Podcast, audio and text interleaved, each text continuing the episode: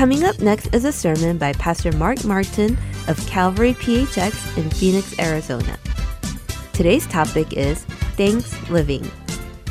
I hope you have a blessed time with Pastor Mark. When I was a little kid, I must have been like maybe 12 or 13. I started filing a filing system, filing things on Bible topics. I was doing that. I have to understand, God called me was a very little guy to this calling of teaching His Word. It's very clear God called me, use of scripture and all. I could hardly read, but uh, it was a call of God in my life. So it, it's significant, I guess. I started, grandma gave me this little metal file cabinet thing with a, a hinged lid. And so I started filing things. A to Z, different, not much in the Z for many years. So I carried that. Well, my filing system now has gone from that to 15 five drawer cabinets, you know, from A to Z, every topic you could think about. And then every book of the Bible has files. And so anything I teach or go through, I always put in there. I have my own Google, you guys. I can just Google myself. And I, I go in there. It's, it's a ton of stuff. So I'm in the T section this week. I'm looking for something that was kind of random anyway. And uh, I saw Thanksgiving and there were three big files on Thanksgiving. And I thought, oh, that's way too much stuff on Thanksgiving. I need space. So I took them out. I'm going to throw away anything I don't think I'll need. So I'm going through it and I am tossing stuff and I, I got it down to, I think, two files. But as I'm coming to the last file, I'm seeing some messages that I had done in the past. And what I saw, something came up and I saw, oh my goodness, this is an old bulletin and in it was a message. So here is our first year bulletin. Okay. And uh, this was November 21, 1982. Okay. So a day off of 40 years. We're celebrating the 40th anniversary, right? And so I happened to find Calvary's very first Thanksgiving message, the very first message I ever gave here when we started the church. Isn't that incredible? So I'm going to teach that very first message again. Is that cool? The very first Thanksgiving message that we had here. Well, you know what I heard? I heard about uh, an order of monks who maintained vows of silence except for once a year when they could go to the abbot, who was the leader of the monastery, and they could answer one question. And so the time came for a monk who had just joined the order to come to the abbot. The abbot says, Well, how have things been for you this year? And the monk responded, Food bad. The abbot prayed for him. On the second year, the monk came to see the abbot, and the abbot asked him, How have things been for you? And he said, Bed hard. The abbot prayed for him, and he went on. The third year rolled around and the abbot asked again, well, how are things going for you? And he said, robe scratchy. On the fourth year, of course, the time came for him to see the abbot and he was asked, how have you been doing this year? And he said, I quit. And the abbot replied, I'm not surprised because all you've done since you've gotten here is complain, complain, complain. Too often I'm afraid that God feels like that abbot. Many Christians are complaining. We live defeated, discouraged lives. And rather than dwelling on the blessings that God has given to us, rather than giving thanks for what God has done through a year, we're dominated by the things that bother us. We're not thanksgivers. I read that Thanksgiving relieves stress, anxiety, it's like it changes your chemistry somehow when you're thinking not about everything that's bad, but about the good things that God has given to you. And this may be a no brainer, but Thanksgiving, first of all, begins by receiving some benefit from somebody, right? And secondly, it is giving thanks to the person for the benefit you have received. And if anybody has received the benefits, it's us as believers in Jesus. Amen? Amen? We have received so many benefits. We can give our holy God a honoring, good, full thanksgiving for the salvation we have in Jesus Christ. I want us to remember always There are two great motivators in this world. One is guilt and the other is grace. We often, I would think, a lot of our existence, we live motivated by guilt. Well, I should, I ought to, I should, I'd better. If I don't, oh no, I could have, or, you know, we're motivated by guilt. And it can get people going. And in churches, in a spiritual place, in an area, guilt works moving people along. Let me tell you, you can guilt God's people into doing a whole lot of things. Into giving, into going, into serving, into all of this stuff. You can guilt trip people. You certainly can. But the other great motivator is grace. Grace may work slower but it works thoroughly and it works internally and it works intensely. Where guilt just gets by. Guilt just does what has to be done. When you're motivated by guilt, you go, okay, I have to do this. I've done it. All right. It's done. Goodbye. But when you're motivated by God's grace, when you're motivated by the fact that God has saved us undeservingly, when you're motivated by that, slowly begin to see, well, I want to do these things for the Lord. I want to be with God. I want to be with God's people. I, I want to open the Word of God. I want to serve the Lord. Why? Because I want to serve the Lord. So, the grace of God, the cross of Jesus Christ brings us the grace of Jesus Christ. I was thinking about how important it is for us to understand the cross. In the cross, at the cross, Jesus gave us everything he deserved and took everything that we deserve. He deserved to be right with his father, to be, have a heavenly home. He deserved righteousness, joy, peace. We deserve what he accepted on the cross. Punishment, condemnation. He, he accepted the guilt of the whole world. If I have anything to be thankful for, it's the grace of God and what he's given to me. How about you guys? Think about what God has given to us. Look at 2 Corinthians chapter 9 verse 15. Thanks be to God for his inexpressible gift. Now, I've, I've discovered that one read, way to read a scripture that might be kind of uh, familiar to me is to read it through and emphasize a different area of the scripture. I want us to emphasize every different word. So let's start with emphasizing thanks. So we're going to read it. Thanks be to God. So here we go. Thanks be to God for his inexpressible gift. Now let's read B. Thanks be to God for his inexpressible gift.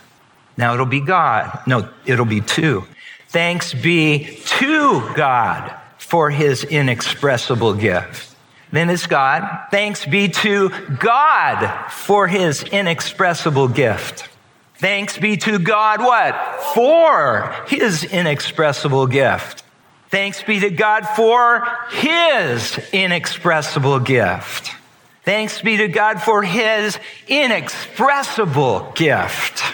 And thanks be to God for His inexpressible gift. Reading it that way, don't you feel different things? Don't you kind of see different things? You look at things a little bit differently, don't you? Than when you just read it uh, one way or Thanks be to God for one translation says for his indescribable gift. Another translation says, thank God for this gift, his gift. No language can praise it enough. If you understand this verse, it's going to make you somebody who is a thanks giver.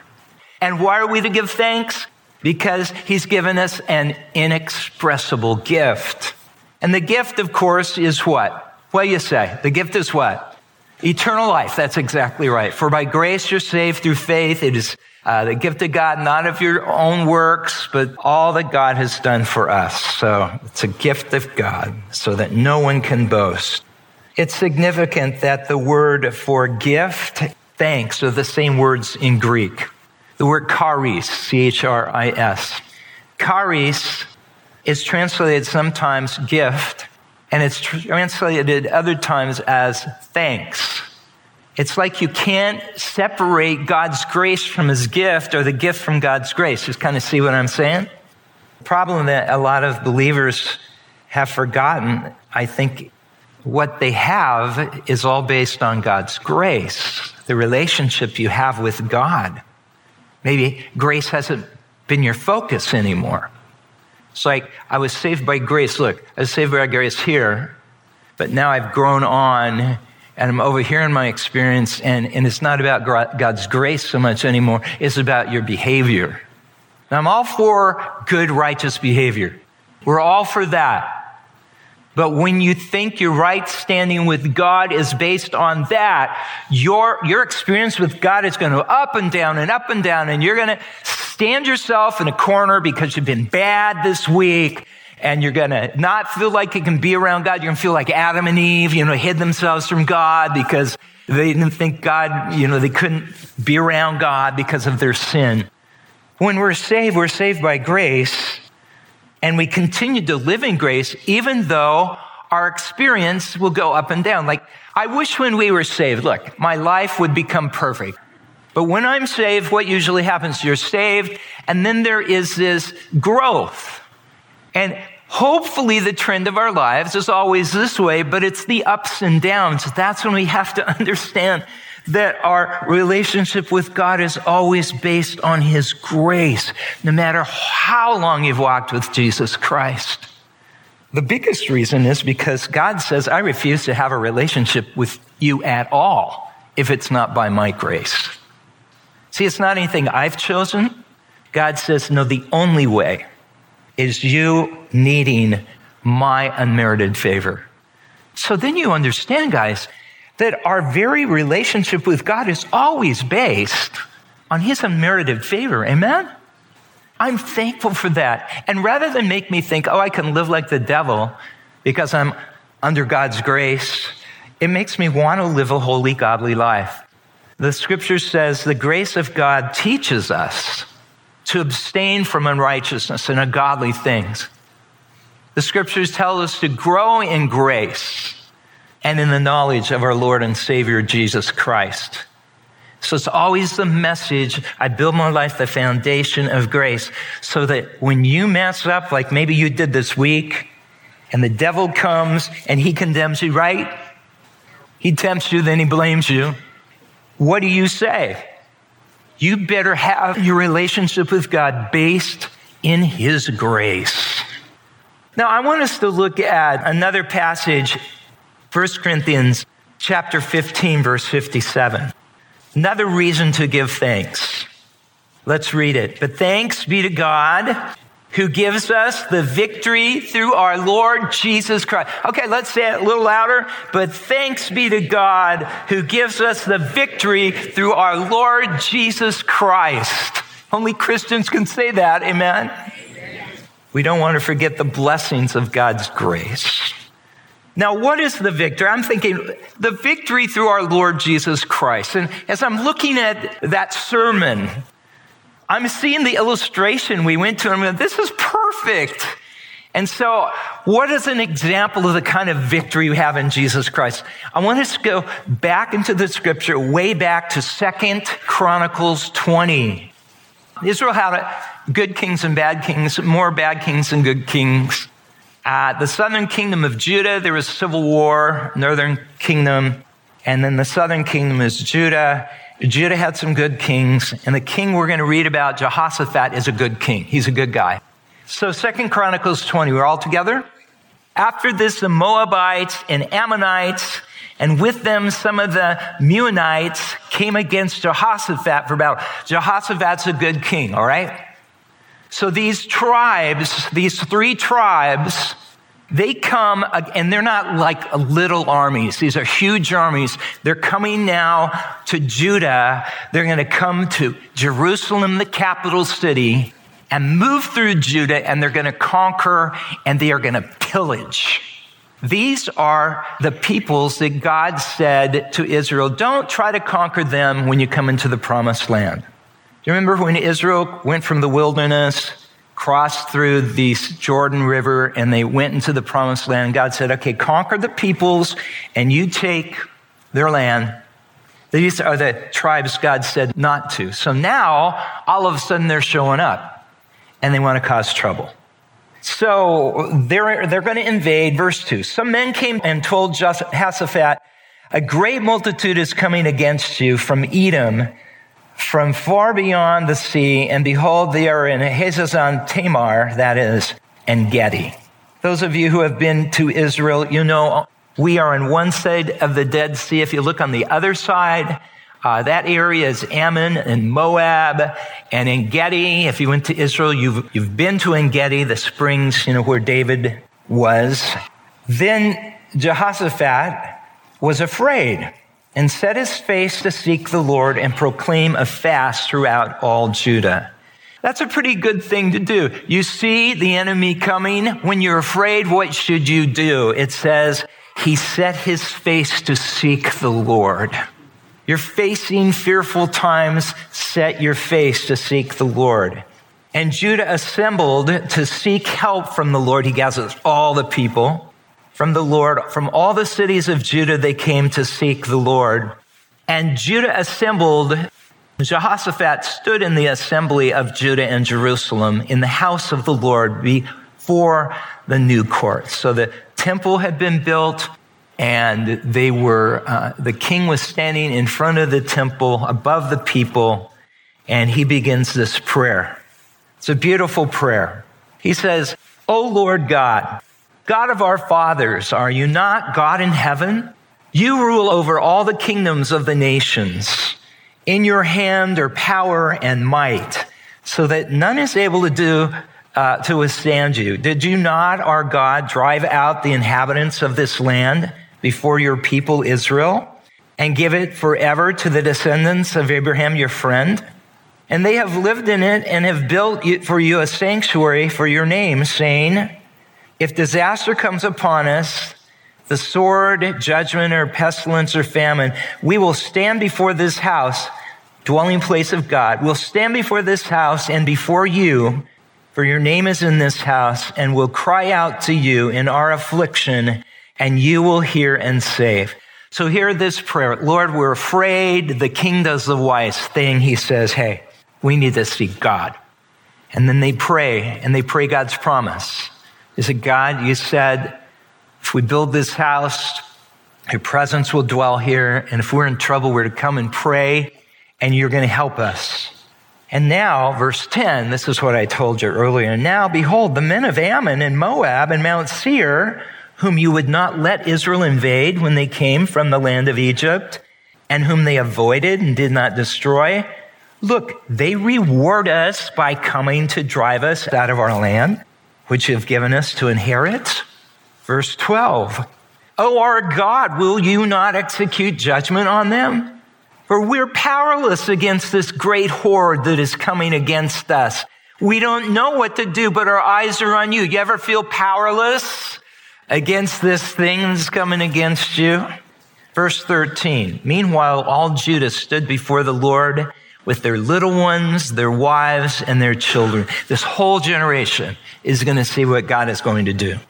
And now, we don't know what to do he says, the Spirit of the Lord came upon Jehaziel, the son of Zechariah, the son of Benaniah, the son of Jael, the son of Mattaniah, a Levite of the sons of Asaph in the midst of the assembly. So the Spirit of God now comes upon this man and he begins to prophesy. He speaks God words. God speaks directly through him. And so he said, verse 15, listen, all Judah and inhabitants of Jerusalem and King Jehoshaphat. Thus says the Lord to you. Do not be afraid and do not be dismayed. Dismayed could be discouraged. Do not be dismayed at this great horde, for the battle is not yours, but whose? God's. The battle isn't yours, it's God. So don't be afraid. Don't be dismayed. No, this is the Spirit of God speaking through this man, literally speaking through him. And he has a word for God at this time. And basically he's saying, don't worry. This is not your battle. This is God's. Uh, basically, you stand aside and you can, God is rolling up his sleeves and he's going to take care of this one. You know what I'm saying? It's not up to you. This is going to be all God. Tomorrow, verse 16, tomorrow, go down against them, and behold, they will come up by the ascent of Ziz. You'll find them at the end of the valley east of the wilderness of Jeruel. Okay, this is the wilderness. And there was a kind of a valley, we call it a wadi. You know what that is? Kind of a, a, a valley that steeply went up, and it was used sometimes as a road to Jerusalem. So he's saying, look, they're gathered down there. So I'm at Jerusalem, all right? They're gathered down here. And he says they're gathering down there and they plan to come up through the desert to Jerusalem. So, um, verse 17, you will not need to fight in this battle. Stand firm and hold your position and see the salvation of the Lord on your behalf, O Judah and Jerusalem. Do not be afraid. Second time God has said that. And do not be dismayed. Tomorrow go out against them and the Lord will be with you. Let's just stop and think about this. How many times have we heard the promises of God? We've talked about them a lot where God says, do not be afraid. Remember those times that we've talked about that? And they're almost always accompanied with the words, I will be with you. Remember that? Don't be afraid, for I am with you. Don't be dismayed, for I am your God. I'm with you. I'm with you. And here again, he says, don't be afraid. I will be with you. I'm not afraid of anything if God's with me. How about you guys? We're invincible, all right? You will not need to fight in this battle. 17. Stand firm, hold your position, and see the salvation of the Lord. You know, this is kind of like spiritual warfare. The battle is the Lord's. You know, stand firm in the truth, stand firm in the faith, stand firm. Don't be dismayed at this army that's against you. Tomorrow go out against them and the Lord will be with you. Well, I thought we weren't going to fight. So why are we going out tomorrow? Then Jehoshaphat bowed his head with his face to the ground, and all Judah and the inhabitants of Jerusalem fell down before the Lord, worshiping him. They just heard the word of God. They're down, not on their knees, but they're down on their faces before the Lord. And the Levites and the Korathites, these guys are just all part of the sacred tribe that led worship and praise and took care of the temple things. So all of these, and they made up a choir too. And so they all stood up to praise the Lord, the God of Israel, with a very loud voice. You guys sing like that with a very loud voice. And sometimes songs hit us in a different way, don't they? Can't you just hear where the praise just swells among us like, like, yeah, this song, you know? I will sing of the goodness of God. It's not one you could shout out much. But how many of it was right? All your, my life you've been faithful. How about you guys? I'm singing those words and tears are coming to my eyes. And I'm thinking about all these different instances where God has been faithful. So these, these guys get up from worshiping God and they start singing, shouting to the Lord. Very loud voice, it says. And verse 20, they arose early, Jehoshaphat and the people, they arose early in the morning and they went out to the wilderness of Tekoa.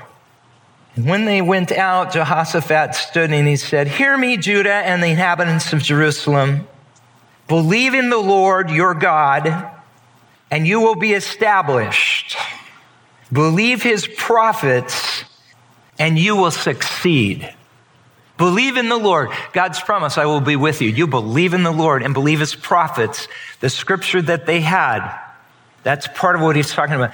The prophets wrote these things and also that prophetic word they had just received uh, that don't worry, the Lord is with you. It's his battle. He's going to take care of you.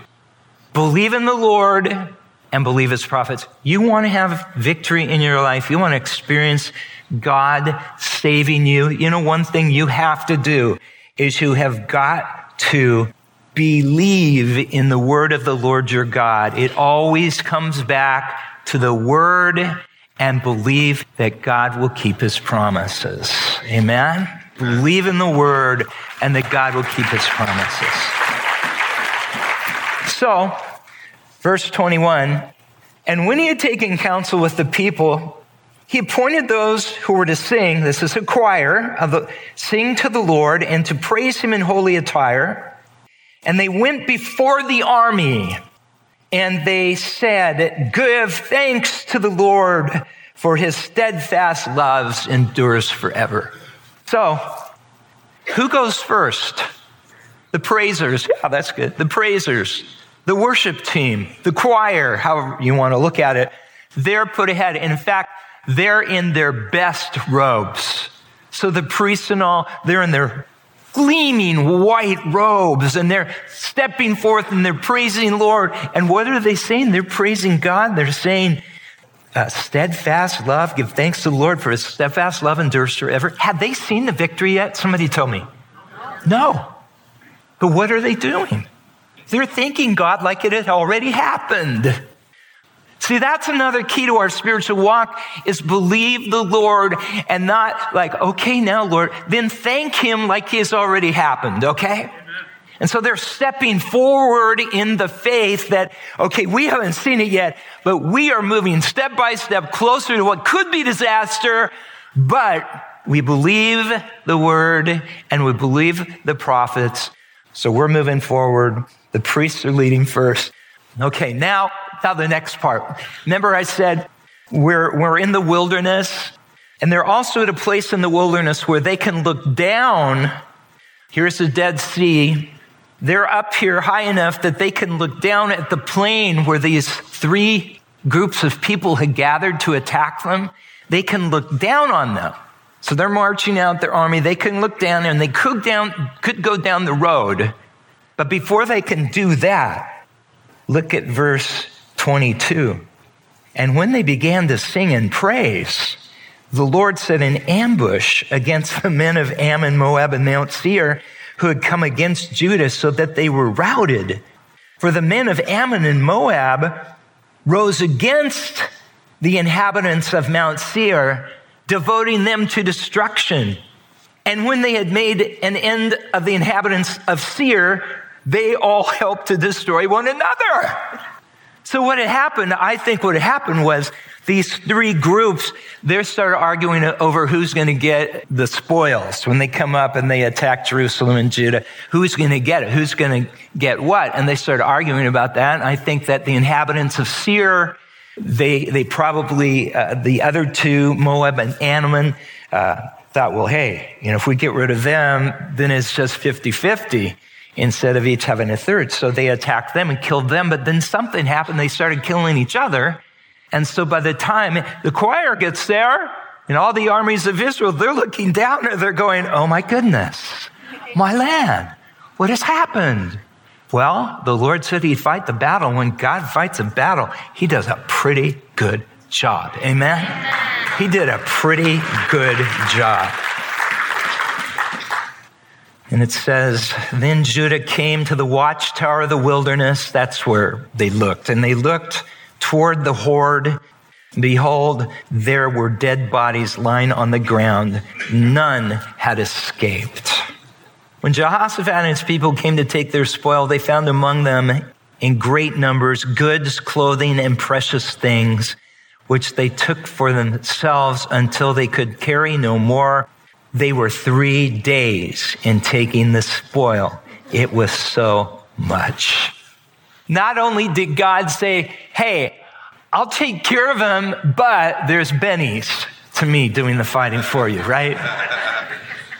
they had so much spoil. So see, the enemy thought he was going to rob everything from them. And instead, it was all flipped around and it ended up that the enemy was defeated. Thanks be to God who gives us a victory through our Lord Jesus Christ. They were defeated and Israel was given the spoil. They were given thanks be to God for his indescribable gift. Amen. Then the result was The fear of God was put in everybody around all the neighboring countries. Verse 29.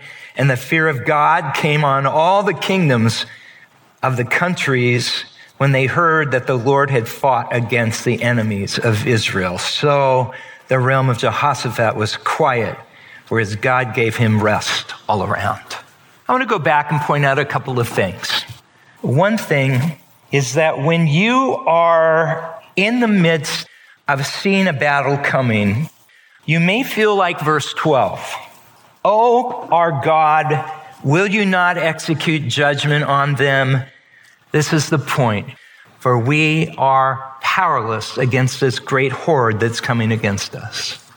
How often are we put in situations in our lives, not all the time, but we've had those times when we are powerless? It's like, ah, I can't do anything here. Money can't solve my problem. People can't take care of this problem. God, I'm powerless here. How do you feel when you're sick? You're in the hospital, you're incapacitated, and the doctors are scratching their heads. I'm powerless, Lord. It's all in your hands. And then the next phrase is something that no one says in the Bible any other time. Get this. It's, this is the only time this is said in the Bible. It, he says, we do not know what to do. That's the only time in the Bible where someone admits that. it's right here. It ought to be the beginning of every book of the Bible. Amen? We do not know what to do. How many of you have been in that place before? Raise your hand. I'm raising both of mine, okay? Yes. I don't know what to do.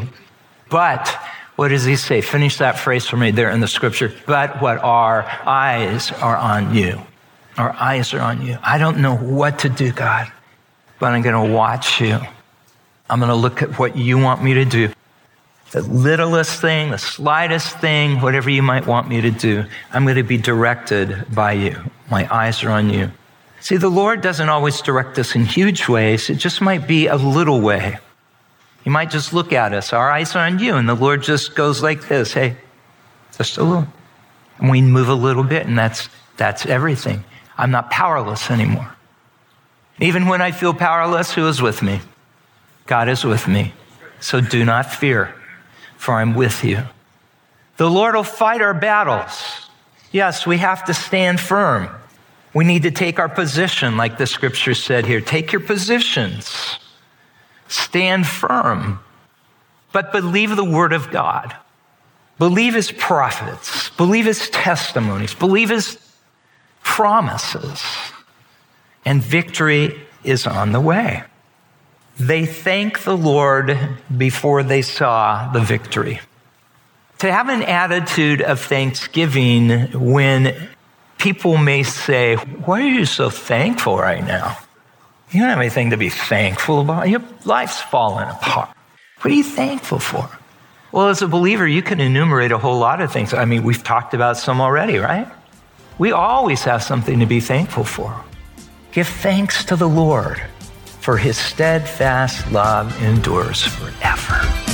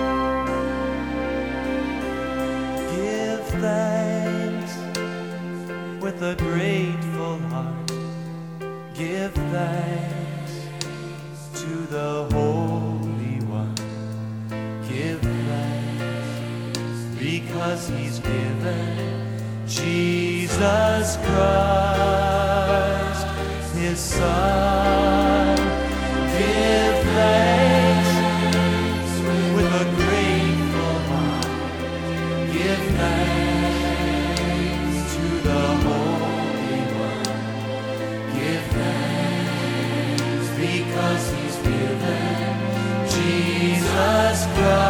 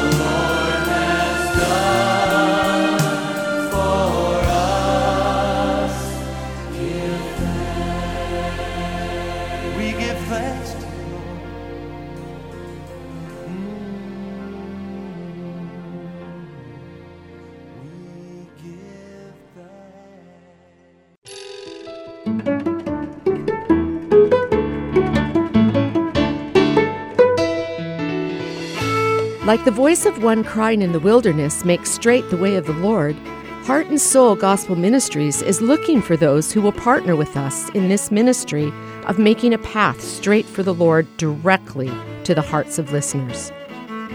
If you would like to partner with us to preach the gospel of Jesus Christ and deliver the saving grace of our Lord to others through volunteering, through prayer, and through donations, please call us at 602 866 8999.